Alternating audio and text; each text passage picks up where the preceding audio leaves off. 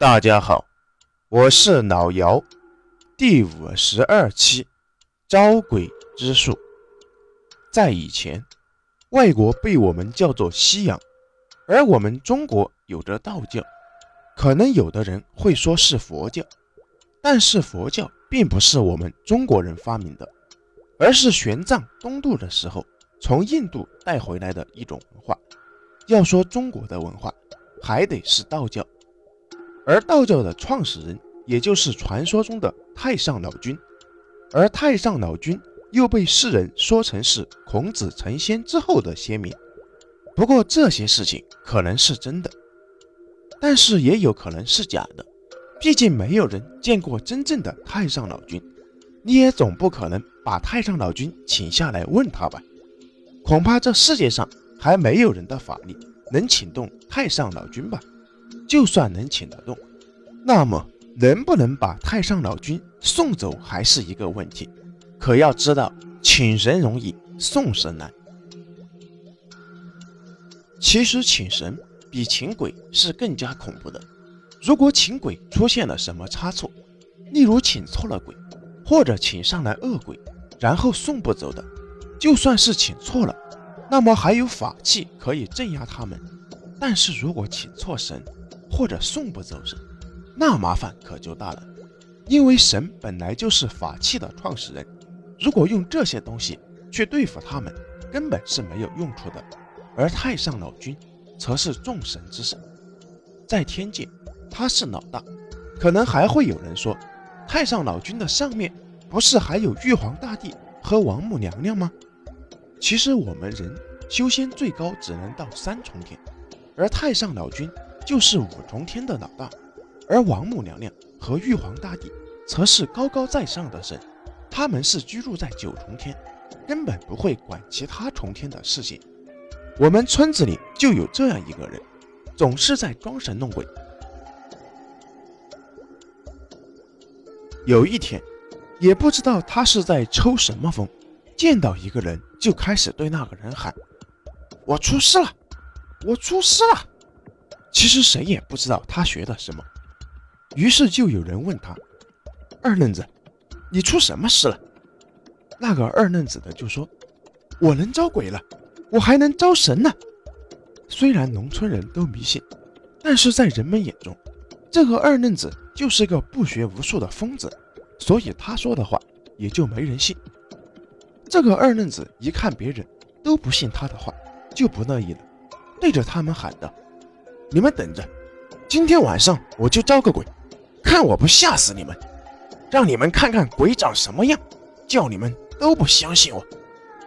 这二愣子一说这话，大家都笑了，然后对他说道：“好啊，二愣子，你晚上就招一个过来看看，让我们大家开开眼界，我们就都服你。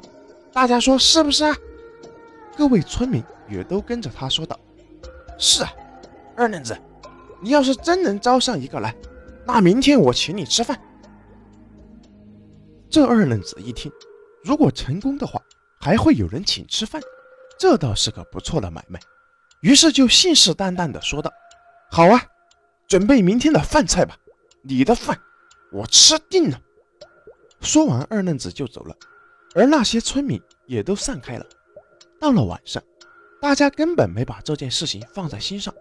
完全是当做一个笑话，可是二愣子却当真了，不为别的，就为了自己的名声，也得成功的招个鬼上来。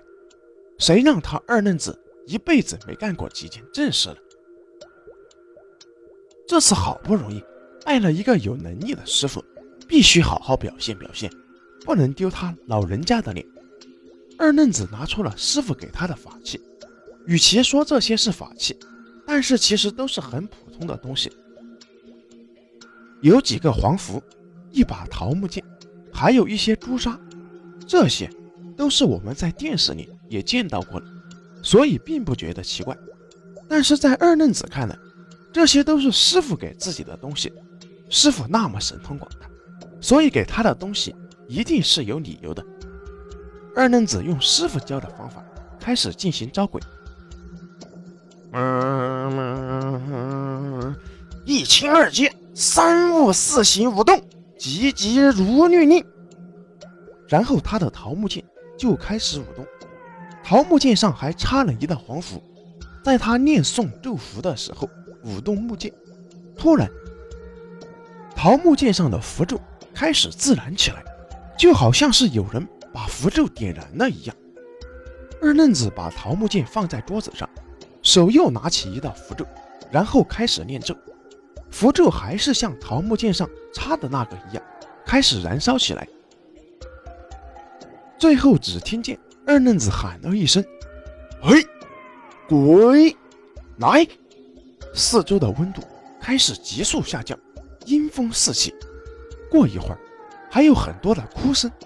二愣子笑了一下：“嘿嘿，这是自己做的最成功的一件事情。”其实二愣子这次一笑。不光是因为自己终于成功了，还是因为没有自己丢师傅的脸。当初自己那么落魄，谁都看不上，只有师傅赏识自己，收自己为徒，还教自己招鬼。可以这么说，师傅就是二愣子的再生父母。二愣子又念了一些咒语，把鬼怪驱走了。第二天一早，二愣子还没有起床，就有人来敲他们的门。二愣子迷迷糊糊地打开门，门外有很多的村民。还没等二愣子开口，只见门外有的人过来，就扑通一声跪倒在地，然后哭着求二愣子：“愣子，愣子，以前都是叔叔婶子们不对呀，啊，这一次婶子们终于知道你的本事了，求你救救我儿子吧！”二愣子不解地问道。婶子，我不知道你在说什么。那个女人又说：“二愣子，昨天晚上你招鬼，我家孩子不知道从哪里打听到消息，晚上他趁我们睡着了，然后自己偷偷跑出去看你招鬼。今天早上回来的时候，就好像丢了魂儿一样，问什么也不说话，就在那里一直傻笑。”二愣子把那个女人扶起来，然后说：“婶子。”以前是我不学无术，现在我既然学了这门法术，不管你儿子与我昨天晚上招鬼有没有关系，我都会去帮忙。那个女人还要跪下来磕头，二愣子赶紧拦住，然后说：“婶子，快走吧，带我去你家。”那个女人点点头，然后抹了一把眼泪，带着二愣子往家里走。二愣子到家一看。就知道这个孩子是怎么回事了。回头和村民说：“这孩子是被鬼勾魂了。今天晚上我帮他招魂就可以了。”说完，二愣子就回家去了。到了晚上，二愣子还是那些东西，还是那一根桃木剑，但是这次念的咒语和之前完全不同。这次是要招魂。啊啊啊啊啊！孤魂天涯路，魂体快归来。一段咒语念了出来，然后又是尖刀，和昨晚一样，周围的温度瞬间下降。远处有着一个孩子的身影，貌似向这边走过来。没错，就是那个孩子的灵魂。二愣子对着他念着咒语，咒语里还有这个孩子的生辰八字。魂体慢慢的走了过来，然后平躺着进入了孩子的身体里。第二天，孩子醒了过来，但是当村民再去找二愣子的时候，家中什么也没有。